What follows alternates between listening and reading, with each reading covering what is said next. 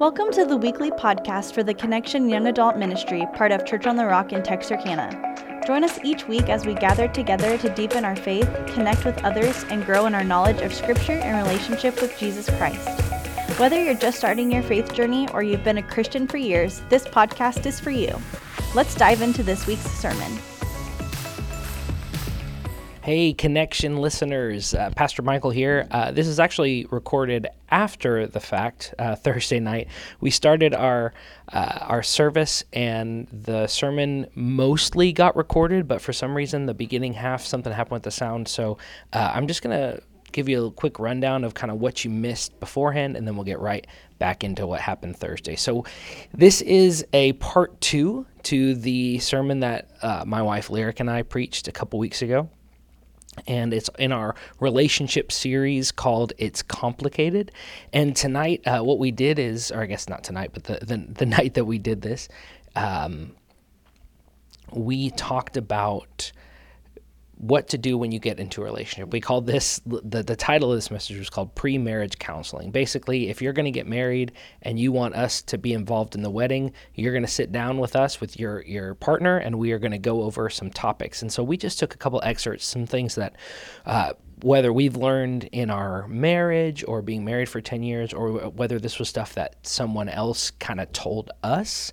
Um, but basically, just to talk about how to how to be married right. And uh, we are by no means experts. There are lots of people out there that uh, are way better with marriage and marriage counseling and all of this kinds of stuff. And probably most of what you hear uh, in this message is going to be stuff that we heard someplace else. I can't guarantee that it's all original, but I, I, I promise if you want to get married someday, this little bit is going to help you. So, anyways, here we are pre marriage counseling.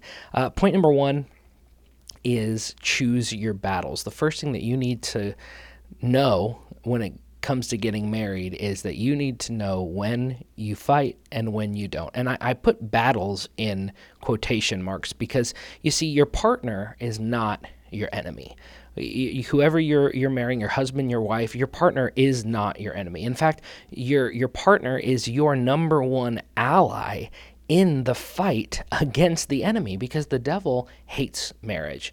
You know, I heard somebody say once that the devil will do everything he can to get you to slip up with, you know, sexual imp- Im- immorality and impurity and, and relationships. He'll do everything he can to get you into bed before marriage and everything he can to keep you out of bed once you're married. He hates marriage. He hates when people honor God with our relationships and our bodies in the way that God designed. And we got to remember that our partner is not our enemy, they're our ally. And so, uh, first of all, we want to dive into Genesis. Uh, you know, you can't talk about marriage without talking about Genesis because this is where God clearly designs it and sets it up and gives us kind of the blueprint of what marriage is supposed to look like. Um, and so in Genesis chapter 2, verse 20, it says that the man gave names to all the livestock and to the birds of the heavens and to every beast of the field. But for Adam, there was not found a helper fit for him. And, you know, in, in, in a lot of ways, we oftentimes think that, um, you know, because Eve was formed from Adam's rib, um, that that man came first, women came after, and for some reason, men are then above women. You know, there there's that verse where Paul talks about wives submit to your husbands, and um, we oftentimes take that to think that for some reason the way God set it up or whatever, men are are superior or above women, and that's just not the case because he here in Genesis chapter two verse twenty, um, it says, "But there was not a helper found uh, fit for him." Uh, well, that word helper in the Hebrew is used many, many times throughout Scripture, but almost every other time, well, not every other time, I'll, I'll, say this. In Psalm chapter 54, verse 4, it says this Behold, God is my helper, the Lord is the upholder of my life. So when Eve was described as a helper for Adam, it's the same exact Hebrew word used to describe the way that God helps us and upholds our life. Now tell me this is God our sidekick? No. Is a wife a man's sidekick? No. In fact, God is the helper or the upholder of our lives. We need our partners to help us. And I, and I just mean that that I'm not trying to put wives in the place of God in our lives, but what I am saying is that we are meant to help one another. We are meant to help because we can't sustain it. I can't live my life without God's help. I also can't fulfill my calling and my purpose without the help of my wife, and vice versa. My wife cannot be uh, who she was made to be without me. We need each other. We are two sides of the same coin. And to kind of prove this point even further, if you move into the next verse in Genesis, Genesis chapter 2, verse 21 says, So the Lord caused a deep sleep to fall upon the man, and while he slept, he took one of his we translate it as ribs, one of his ribs, and closed up its place with flesh. And the rib that the Lord God had taken from the man, he had he made into woman and brought her to the man. Now this is really interesting. This is one of my least favorite translations in all the Bible. You know, the Bible was not written in English. It was written in ancient languages that aren't even spoken in those forms today. And so when we read the Bible, we're having a cross-cultural, cross time experience. And sometimes our translators can mess up. Um, you know when we when we look at words and they can have a multiple meaning or maybe they, we don't know what that meaning is a lot of times what translators will do is they'll look at the whole of scripture and see all the other places where that word is used and they'll use that to kind of help dictate well did you know that the hebrew word that we translate as rib here um, is only translated as rib twice in the whole bible and both of those times are in verse 21 and 22. This is the only passage in all of Scripture that we translate this word as rib. Now, it's used 50 times, but this is the only time it's ever used as a small, tiny bone. Almost every other time, and, and uh, we had a graphic in church in service the other night, and I wish I could show it here on the podcast. We had a graphic. 80% of the time that this word is used, it is described or it is translated as side, meaning like the half of something. So, for instance, in Exodus chapter 26, verse 35, it says, And you shall set the table outside the veil and the lampstand on the south side of the tabernacle, opposite the table, and you shall put the table on the north side. Right? So, what the, the, the, the terminology that it's using here is that.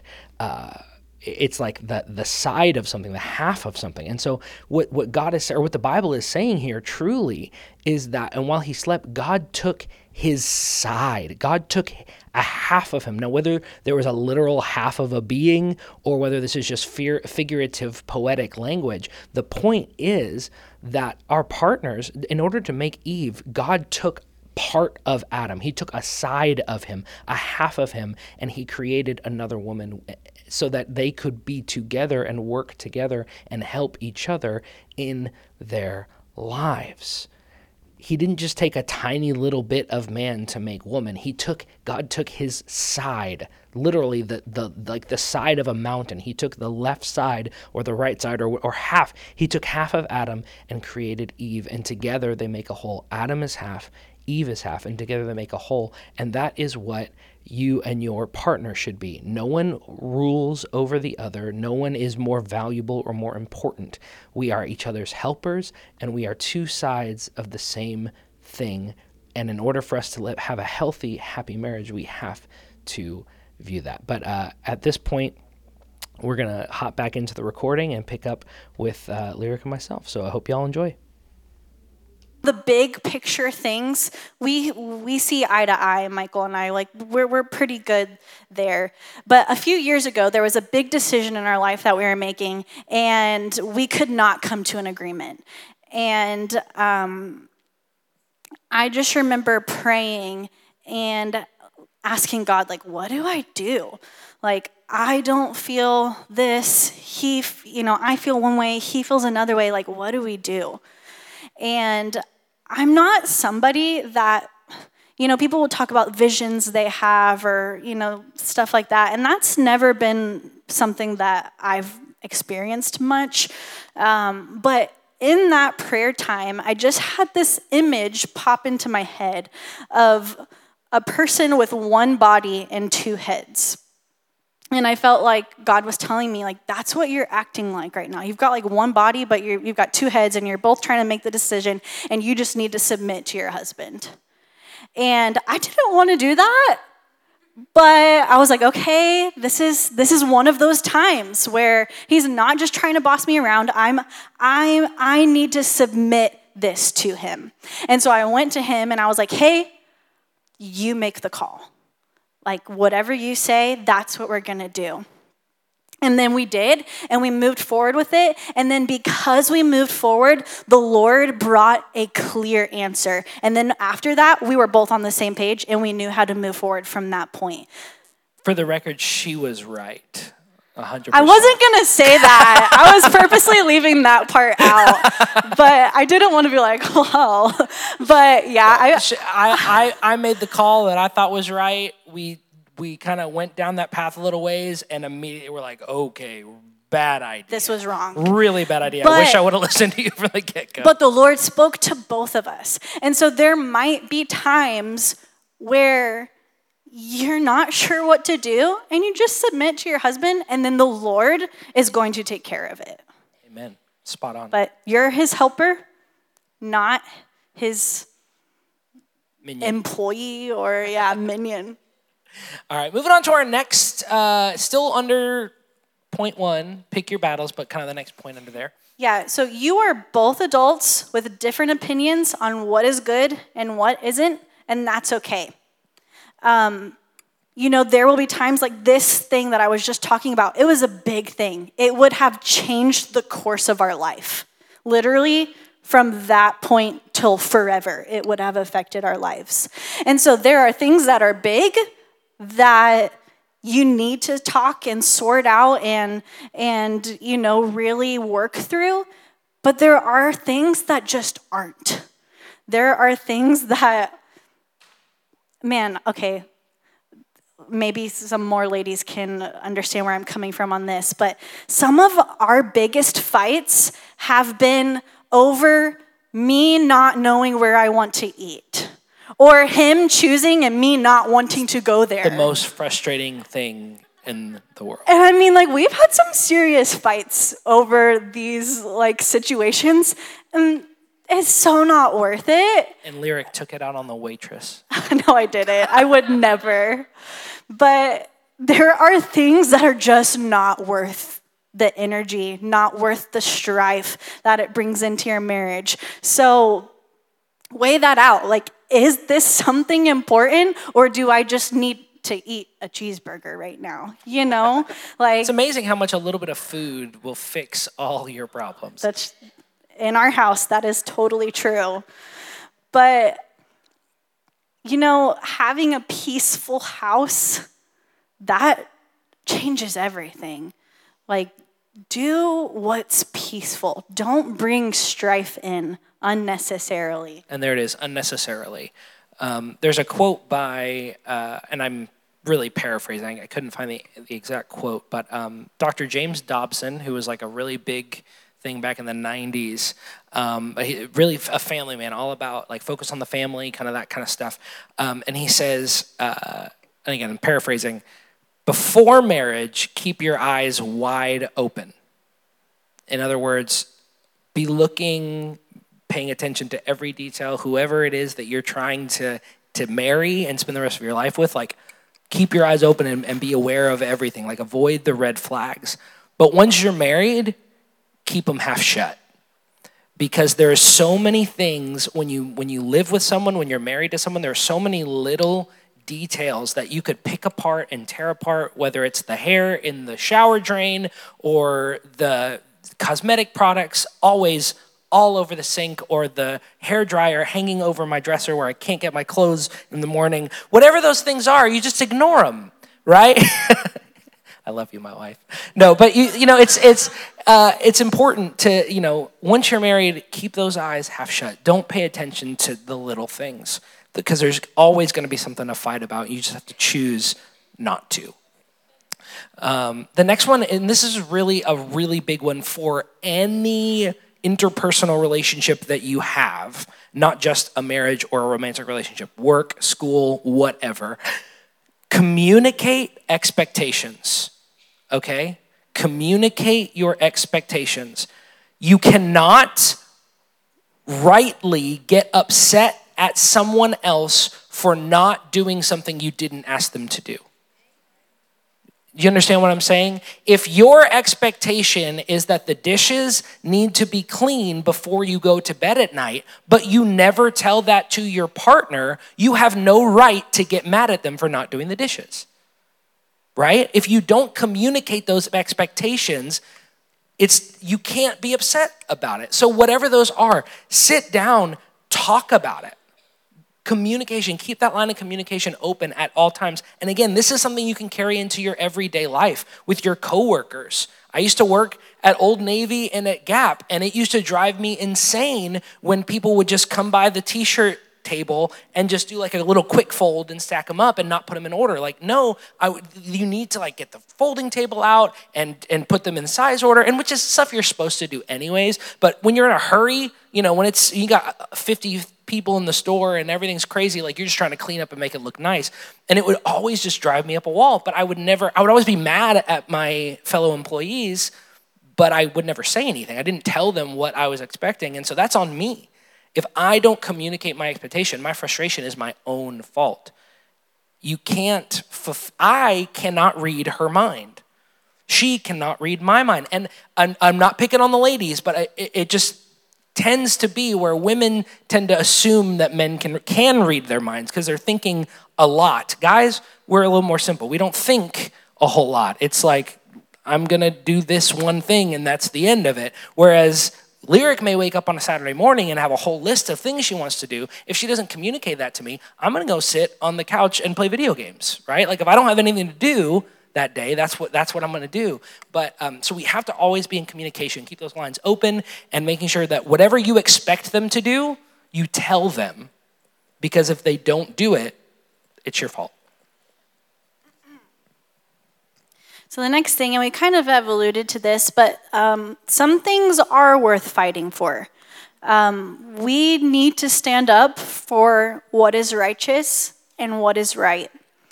Um, and our spouses, we're, we're all human, right? We all make mistakes, we all sin, we all don't live righteously at times. And so we need to, and this, you know, when we say stand up for what is right, don't pick a fight, but you're their partner. You should hold them accountable. Um, Michael has you, you, nobody knows you like your spouse does. Michael sees me every single day, day in, day out. He knows when Happily. I'm having good days. He knows when I'm having bad days. He knows when I'm spending time with the Lord. He knows when I'm not. Michael has told me, Lyric, I haven't seen you read your Bible in a while. Are you going to read your Bible? Like, and and that's that's good. We need somebody we, we need to trust that person to hold us accountable and not because they're picking on us, but because we trust them and we know that they are trying to help us grow in our relationship with the Lord. Um, so fight for what is good and what is righteous. Um, hold your spouse accountable and be willing to be held accountable. Um, that's, that's a big one. Yes, because I could very easily be like, I'm not going to read my Bible because you told me to. But no, like I have to trust that He, again, with that intention, that I'm going to assume that He loves me and that He cares about me and that He cares about my relationship with the Lord, and that's why He brought it up. Um, but if you ever do have something that comes to your mind that you're like, okay, this is something that needs to be addressed, this is something worth fighting for, do it in private. Do not bring this up in front of people. Do not bring it up when you're out in public or around family or whatever. Do it in private. Because there is nothing worse than feeling like the world is out to get you and your spouse included. And sometimes when that's done in a public setting, that's what it can feel like. It can feel embarrassing and it can be shameful. But if you go to them privately in a loving manner, then it's completely different. Yeah, and like it also makes like other people feel uncomfortable. Have you ever been in the grocery store and like the wife starts yelling at the husband because he got the wrong tomato sauce or something like that, or vice versa. The the man is grumpy and and starts saying, you know, you know, you ever witnessed that? Because I have, and it's uncomfortable as a bystander. So I can't imagine how much more uncomfortable it would be for the person that's like getting chewed out in aisle five, right? Like, so just do it. Yeah, do it in private. Um, and when you do fight, because it's gonna happen like, no relationship is perfect. It's because we are imperfect beings, right? But when you do fight, fight well. And I don't mean like be good at fighting. What, well, actually, I kind of do mean that, but not in the way that not you to think. win. Yeah, don't don't when you when you fight like okay. Let's give some practicals. Don't lose your cool. Like if you start to get too angry, walk away. Say, I'm angry. I can't do this right now and just leave. You will never regret not losing your temper. How many of us have ever lost our temper, and are really bummed out that we did? Like you're embarrassed, or yeah, I'm sure we all have times in our lives when we regret letting our anger get the best of us. You will never regret not yelling at that person.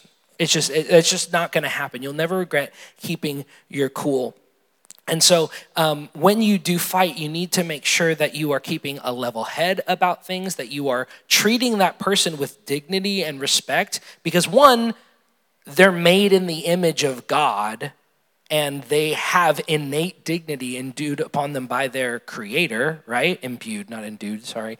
Um, but also because that's your partner, like that's your ally. Why would you ever want to belittle them or make them feel worse about themselves. So make sure that when you're fighting, do it, uh, do it right. Um, and figure out what, back to communication, figure out what works. Figure out what the best way to, to have arguments and discussions is. Like for me, I need to cool off. If, if I'm in a moment, like I know that I'm going to either say something I regret or make it worse. Like that's just how it's gonna. So I just need like and I need to respect that and allow him to have that time to cool off. Which he doesn't always. so that you well, know, she wants to like get it done with. I want right to hash then. it out. Like let's. And me, I'm like, I, I gotta cool down because if we hash it out and I'm I'm I'm heated, like it's gonna it's gonna get ugly. And so you have to know your partner and be willing to do what's best. So like in that situation, it is best for me to not be like, no, come back. We're talking about this right now. Because I'll say, okay, let's do this. yeah. And, and uh, it, you know, and it's, it's, not going to be good. So find, you know, something that you agree upon and then do that. And res- whether that's how you would handle it or not, respect that that's how your spouse needs to handle things. And this is a big one. And I, I really want you all to listen to me. This is so, so important when your partner, especially if they're the one in the wrong, okay? When your partner humbles themselves and comes to you to ask for forgiveness, even if you're still angry, don't make it worse. It is so easy, especially if you're still like not quite to the point where you're ready to forgive them yet. All of a sudden they come to you, they've cooled off, they're humble, they're they're sorry, and then all of a sudden you like just you spit back at them and start beating them up for what they did. Not physically hope hopefully not physically. But you know you start like jabbing at them with your words and getting yeah that's right you're sorry. You you should be. But like no. Like chill out humble yourself and accept that apology. Because chances are that's the one chance you're going to get they're probably not going to come back and say sorry again, right? And the more that happens, the less and less likely they are to come back and say sorry. If every time they come to apologize, you just spit in their face, they're going to stop apologizing, right? And so just it's really, really important. Always accept their humility with humility. You won. there's no need to gloat. And I'm just going to be kind of vulnerable for a second and say that this has happened, and I have been that person that, like, Michael has humbled himself, has come back to me, and in my mind, I'm right, and so now I'm like I need you to know, yeah, whatever, you know. But then at that moment that I do that, I am no whether if I was in the right before, I'm not any longer. Now it's my job to go and apologize to Michael. And that's happened where it's like he's come and apologized to me and I didn't respond in that moment how I should have. And then it was my it was my job to then go back and it's, it's like getting a game-winning touchdown canceled because of a penalty, right? Like you won and now all of a sudden you're you lost because you've taken what could have been a great chance for you to reconcile and turned it into another fight. So yeah, that's spot on. Okay, this next thing, aside from always assuming the best in your partner, this is the one piece of advice that I want to tell every couple who is getting married or married or. Write this down in your phone if you're not already taking notes. Yeah, like, this is one of my biggest pieces of advice. This is not an original, this is not a Michael lyric original. This was advice given us by but the person I've seen firsthand us. how big of a deal it is. Yeah. Don't use your family as a venting platform for your partner. If you are fighting with your spouse, do not tell your family. Do not tell them that he yelled at you or you, what, whatever it is. Don't tell them. And I know that sounds counterintuitive, right? Like uh, that, uh, because family is important and a part of our relationship, but just, just hold on. You'll see. Your family does not love your spouse the same way that you do. My family loves Michael. They, they really they do. really do. They love him but they don't love him the same way that I love him. And they love me so much that if I tell them he wronged me, they pick up that offense and probably stronger than I did in the first place. And then because I love Michael, I forgive him and I move on. But my family, because they don't love him that same way, they're not as quick to forgive him as I am. Your dad, ladies, your dad doesn't need to know that he yelled at you because you burned the casserole, right? Gentlemen, your mom doesn't need to know that she didn't separate the whites and the and the darks and now your undershirts are pink. Like that she doesn't your mom doesn't need to know that, right? Like it's none of her business. And it's only going to open up a door for strife between your family and your spouse. And there's already plenty of opportunities for that to happen, right? Like that's why we we a lot of people don't like their in-laws because it's just it's a weird thing. You don't need to give them more ammunition to not like your partner. Yeah. Um, so just yeah, like Lyric said, they will never be as quick to forgive as you are. And like Lyric and I, when we fight, like when we're done fighting, we can like cuddle and kiss and like make up and, and it's all great. I'm I'm not cuddling with Papa. Like that's just not. I love him, but it's just not going to happen.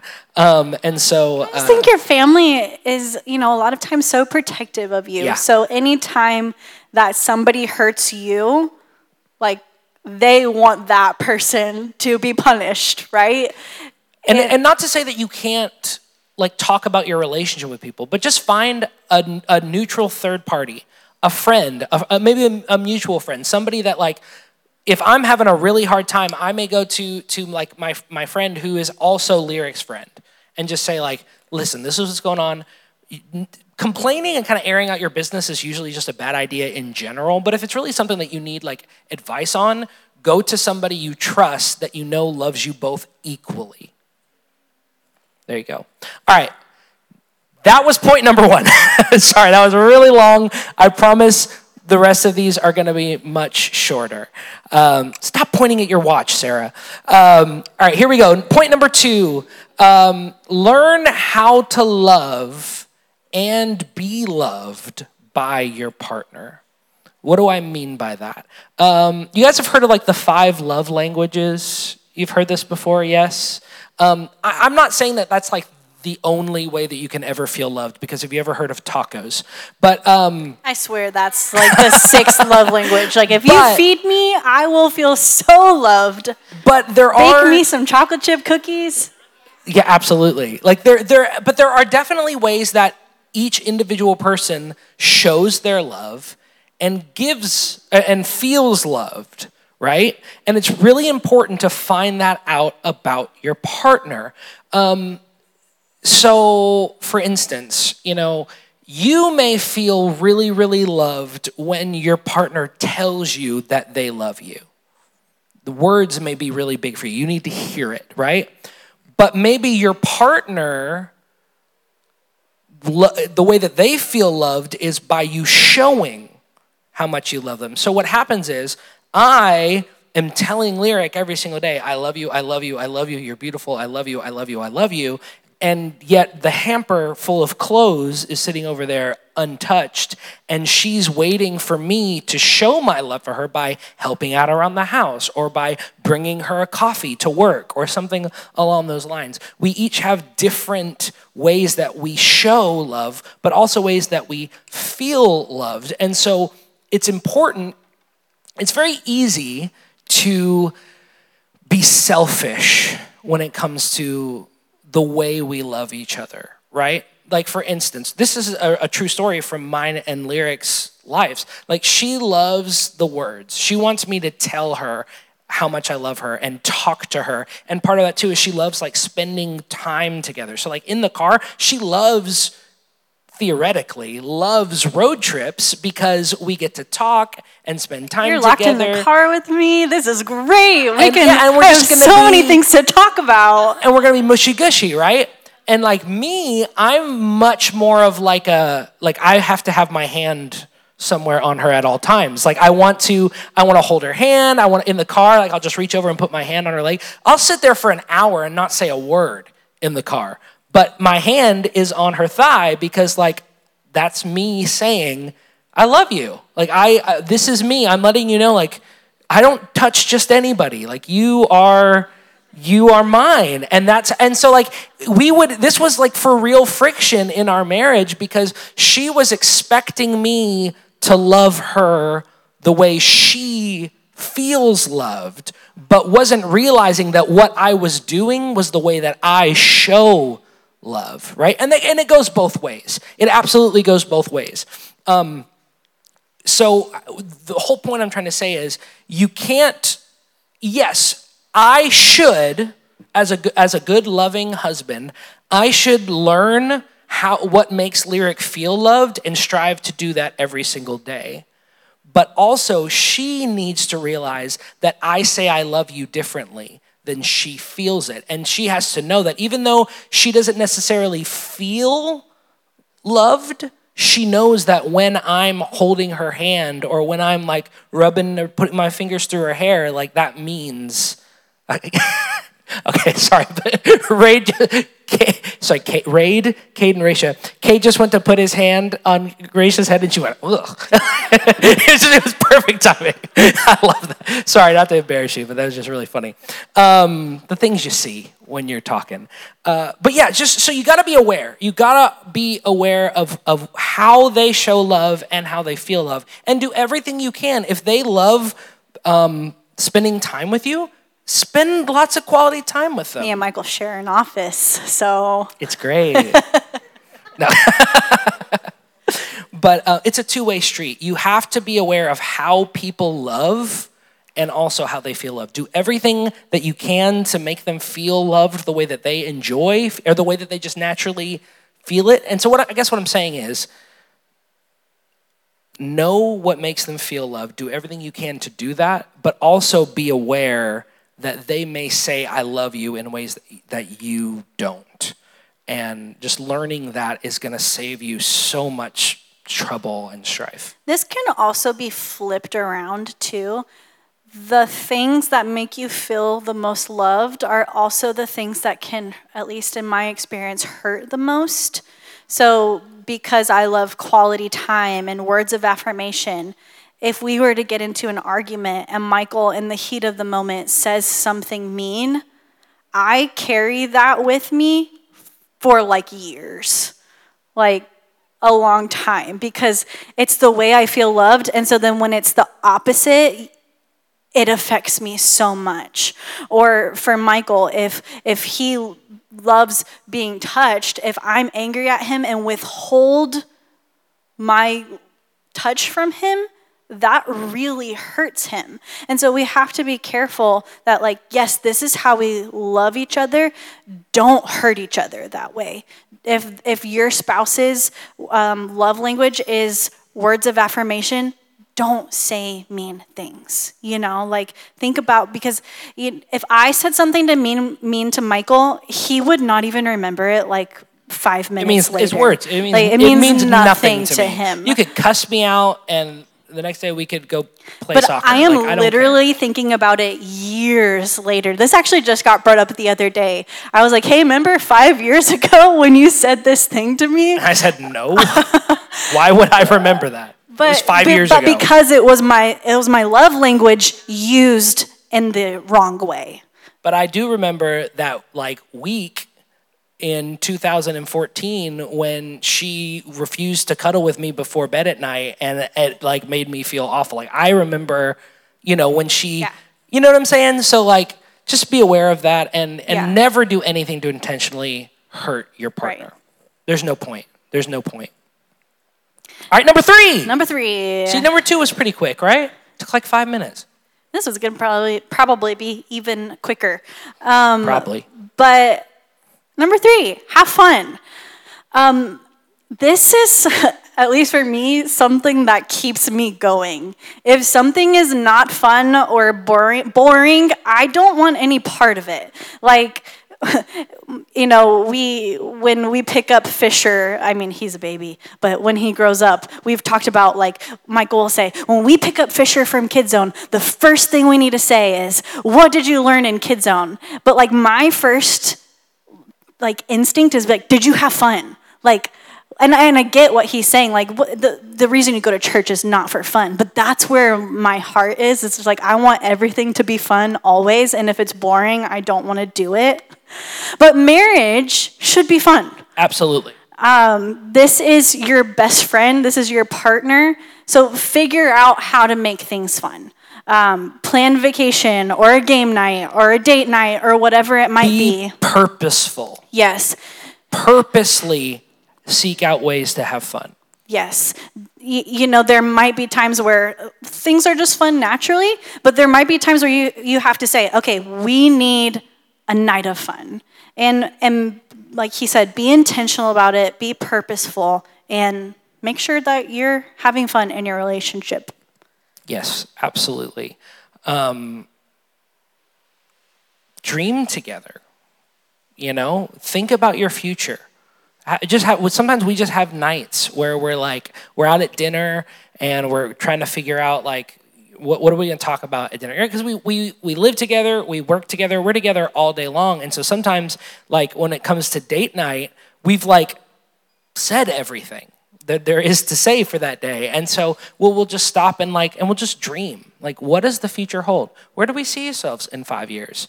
What, what, what, what house are we going to live in? What city are we going to live in? Are we going to have more kids? Like, are they going to be cute? Um, you know, what, what, what are we, what are we going to do for our 15th anniversary? Uh, what, what's the next cruise we're going to go on? Or, you know, We, we, there was a time in our lives where we had like no money. And- kind of still the case, but, But we were like money. really didn't have any money, and we wanted to go on a vacation so bad. We wanted to go to Disney World. We had been to Disney World like a few years prior with my family, and we wanted to go to Disney World again, but we didn't have very much money. But we thought it would be fun to start planning our Disney trip, and we would go on walks around our neighborhood. This is this is True kind of embarrassing. 100% But we would go on walks around our neighborhood and if you've been to Disney World, you walk so much, your feet hurt so much by the end of the day. So we would go on walks and we're like, we're prepping our feet. Whenever that day comes, we're our feet are gonna be ready. Like we are preparing ourselves. And we would take that walk, prepare ourselves, and plan and we'd plan the trip. trip. Like, all right, this is the park we're gonna go to, and then we're gonna get this snack, and we're gonna go on that ride. The, the when we finally went to Disney World after this season in our lives, it was the best trip ever because we just had We had everything spent planned 30 out. hours, like a week, planning this, you know, this. But thing. that's fun to us. Like Yeah. looking to what's next and planning trips. And so find what's fun and then do that. and and just dream dream take be purposeful about dreaming together what are ways that you can like impact the kingdom of god together start dreaming uh, you know That was uh, also something we would do on those walks. If we weren't planning our trip, we would we would just use that walk. talk about pray. ministry what's what's what's in the future are we going to have our own church someday are we going to you know um, and just just dream big and look forward and and it always gives you something to look forward to which is is big right it's important having hope and something exciting in the future is just it's just a good idea Yeah. The next part of this is spend time with other couples. Um, friends are important to have, and it is possible to feel that's right. Uh, it is possible to feel lonely inside of marriage. So just because you are married and you have like your built-in best friend doesn't mean that there aren't times where you need as a couple, you feel isolated and, and alone. You feel like you're on your own little island. Yeah, you've got your partner, but you're there's nobody else, and it's just it can be lonely. Just the way you feel lonely sometimes when you're single. The same thing happens when you're married. It- it- Marriage isn't just like a cure all for loneliness. Yeah. It can still happen. And so, yeah, you need to spend time with friends. Um, when we leave spending time with other friends or couples, we leave feeling so refreshed. Um, and so it's just that's just something really important. Don't get married and then isolate yourselves. Like especially if their marriage is like a train wreck, it makes us feel really good about our. No, I'm just, I'm just kidding. That's not true. No, but it really it can it can be so life giving just to like be with But- people in your own. In But if you ever do want to feel good about your marriage, go to a marriage small group. like a small group or a life group because people just air out They all their dirty laundry and you're like, wow, we have a really good yeah, marriage. like, wow, we're doing pretty good. That's that's That's- that is true. It's from experience. So yeah, so just spend time with with other couples. And so here's number four, and we're wrapping up here. Number four, the most important of everything else we have said tonight. Keep God at the center of your life and of your relationship. Because guys, He's everything that we need. Everything that we need is in him. I don't need Lyric. I love you and I want you in my life, but I don't need you. I will be just fine on my own because I have him. He is everything. He is our comforter, our friend, our father, our bridegroom. Like God is, within Him is everything that we will ever need and want. And if you start leaning on your partner to fulfill holes in you, then you're, first of all, you're putting pressure on your partner that they are incapable of. Of rising to the challenge. They are never going to get there. They're never going to fill the spot that God has. You will never be satisfied because they will inevitably fail to fill those holes. Yes. Marriage is not a cure for a, like uh, like a, if all of a sudden your life is fulfilled and you feel whole just because you get married. That's not what it is. If God is not at the center, if He is not your number one, you're you could marry ten people and you will never feel whole and complete. Um, so just always, always, always keep. And we're going to talk a little bit more about what that looks like. First, you need to have a daily time by yourself with the Lord. You need to prioritize your relationship with the Lord over anything else. It is the most important thing. And then your marriage is second. Um, it's not the other way around. The Lord is the most important thing. So make sure that you are having a daily time by yourself with the Lord. we hear stories about like people um, like larry myers is one i don't know if you guys know larry myers he's a missionary that church on the rock has partnered with for 30 years he was 40 45 years old and he heard god say go to mexico and he told his wife he said hey mary lou this is what god said You, me, and the kids, we're going to Mexico. And she said, No, we're not. We're not going to Mexico. We are, we are staying here. We live here. This is our life. This is where we go. He said, Okay, well, I'm going. And he, and he went. He left his wife and child and went to Mexico and changed a nation. His wife eventually got on board and, and came down to be with him, and they're still married today, you know, 45 years later. He's like 90 something. Um, but, anyways, he, he did, he left his family because he did what God told him to do. And because he did that, literally, there are thousands of churches all over the country of Mexico because this one guy did what in normal society would be bad, right? Like from our our worldly eyes, we look at a man leaving his wife and children and moving to Mexico. That's bad. But if God's the one telling you to do it, like it's gonna work out. And that's why he he whew, I don't know if I could do it. I don't I really have you seen my kid? How cute he is? Like I I could not just pick up and leave to Mexico, but he did. And God honored that and he changed the nation and he still married. His kids are successful and God honored that. So keep God as the number one, your, your partner is number two. Yeah, I, I can't remember if we talked about this or not um, a couple weeks ago, but Michael and I just recently, like, I know we're so behind, started watching The Chosen, the the series about the disciples following Jesus. Super and good. it's so good. I don't know why we slept on it for so long, but it's been so good. We're we're only just now starting the second season. But something that was really cool to see how they portrayed was Peter's relationship with his wife, and then kind of at the same time you're seeing Nicodemus's relationship with his wife. And so both of these guys are deciding are they going to follow Jesus. And Peter's wife is like, yes, you have to go follow him. Like, I know you're leaving me with my sick mother, but like, this is Jesus. You have to go follow him. Like, do whatever it takes.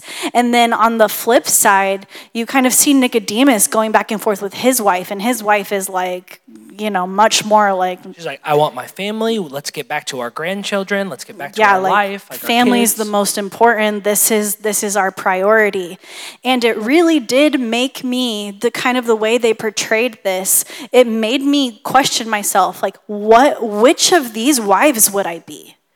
Because this is a big sacrifice would I be okay to be at home with my sick mom while Michael is out gallivanting around having the time of his life with Jesus?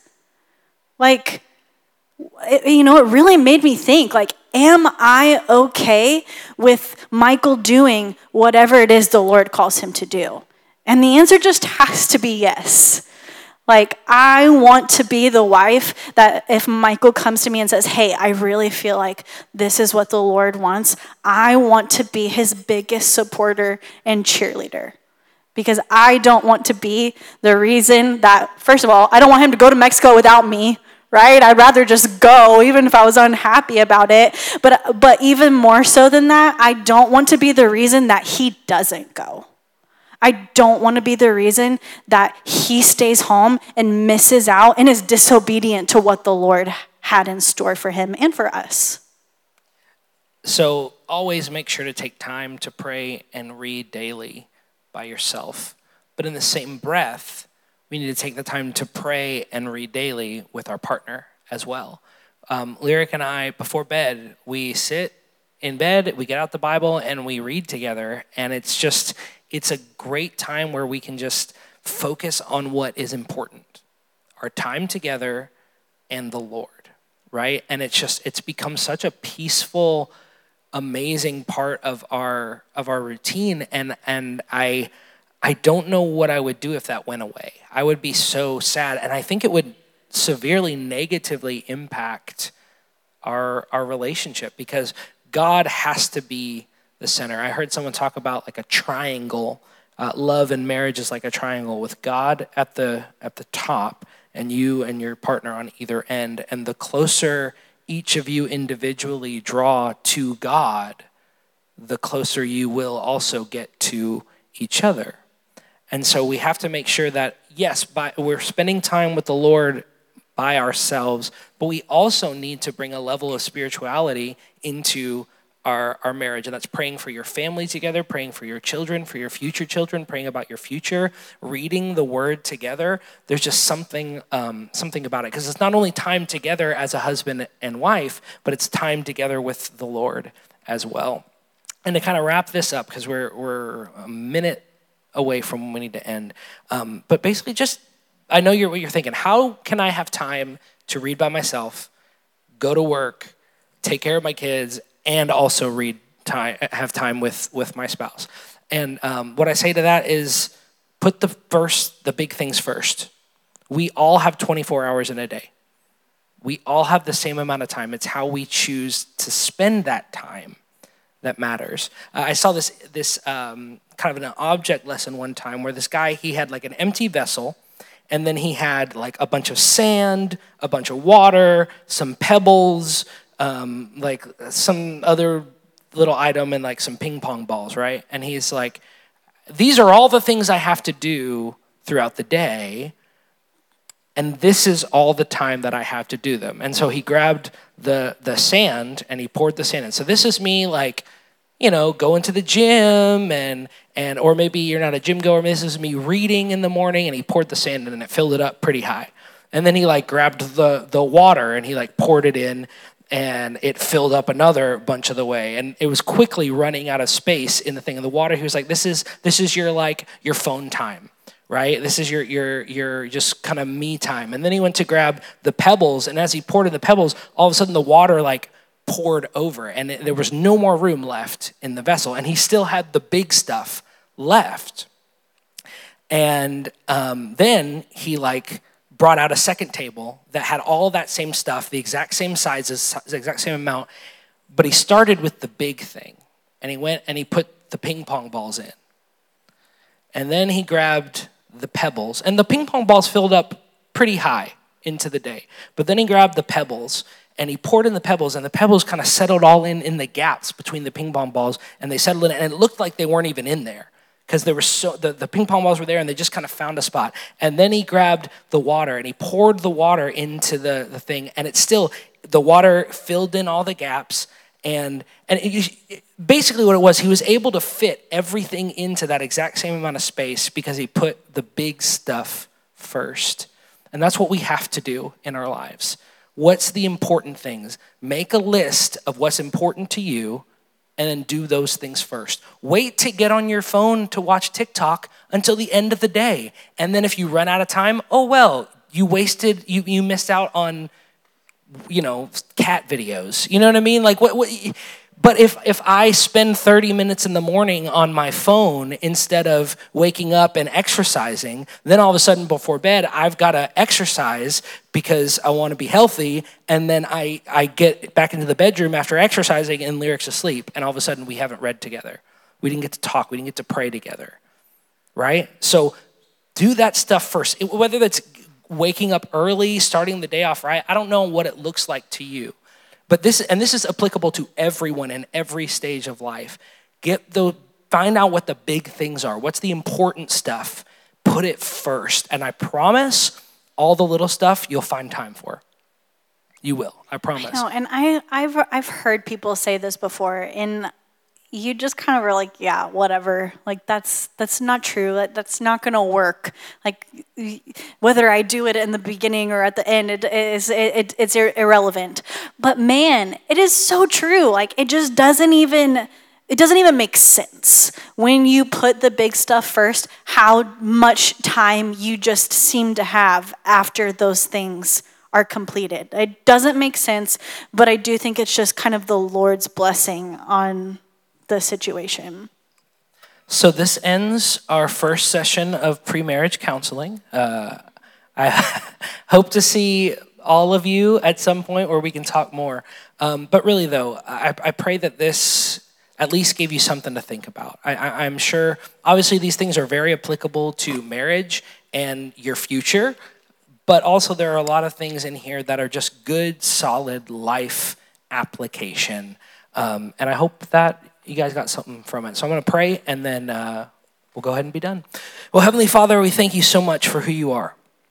Lord, we thank you that um, you have given us such an amazing opportunity to live a life of success, to live a life that pleases you through your word and your wisdom, Lord God. And I pray that tonight, um, that each of us in here will begin to strive towards becoming the person that our partner deserves. Lord, whether we have a partner, whether we're looking for a partner, I pray that you would in our in in this time, even if it's if it's a time of of being single or a time of searching, Lord God, I pray that you would begin to create in us a heart that is ready to love someone selflessly the way that they deserve to be loved. Lord God, I pray that uh, we would also find contentment wherever we are. God, if, if we are uh, single and we're frustrated with, with the fact that we haven't found someone, Lord, I pray that you would just bring peace and contentment to that, Lord. If we're in a relationship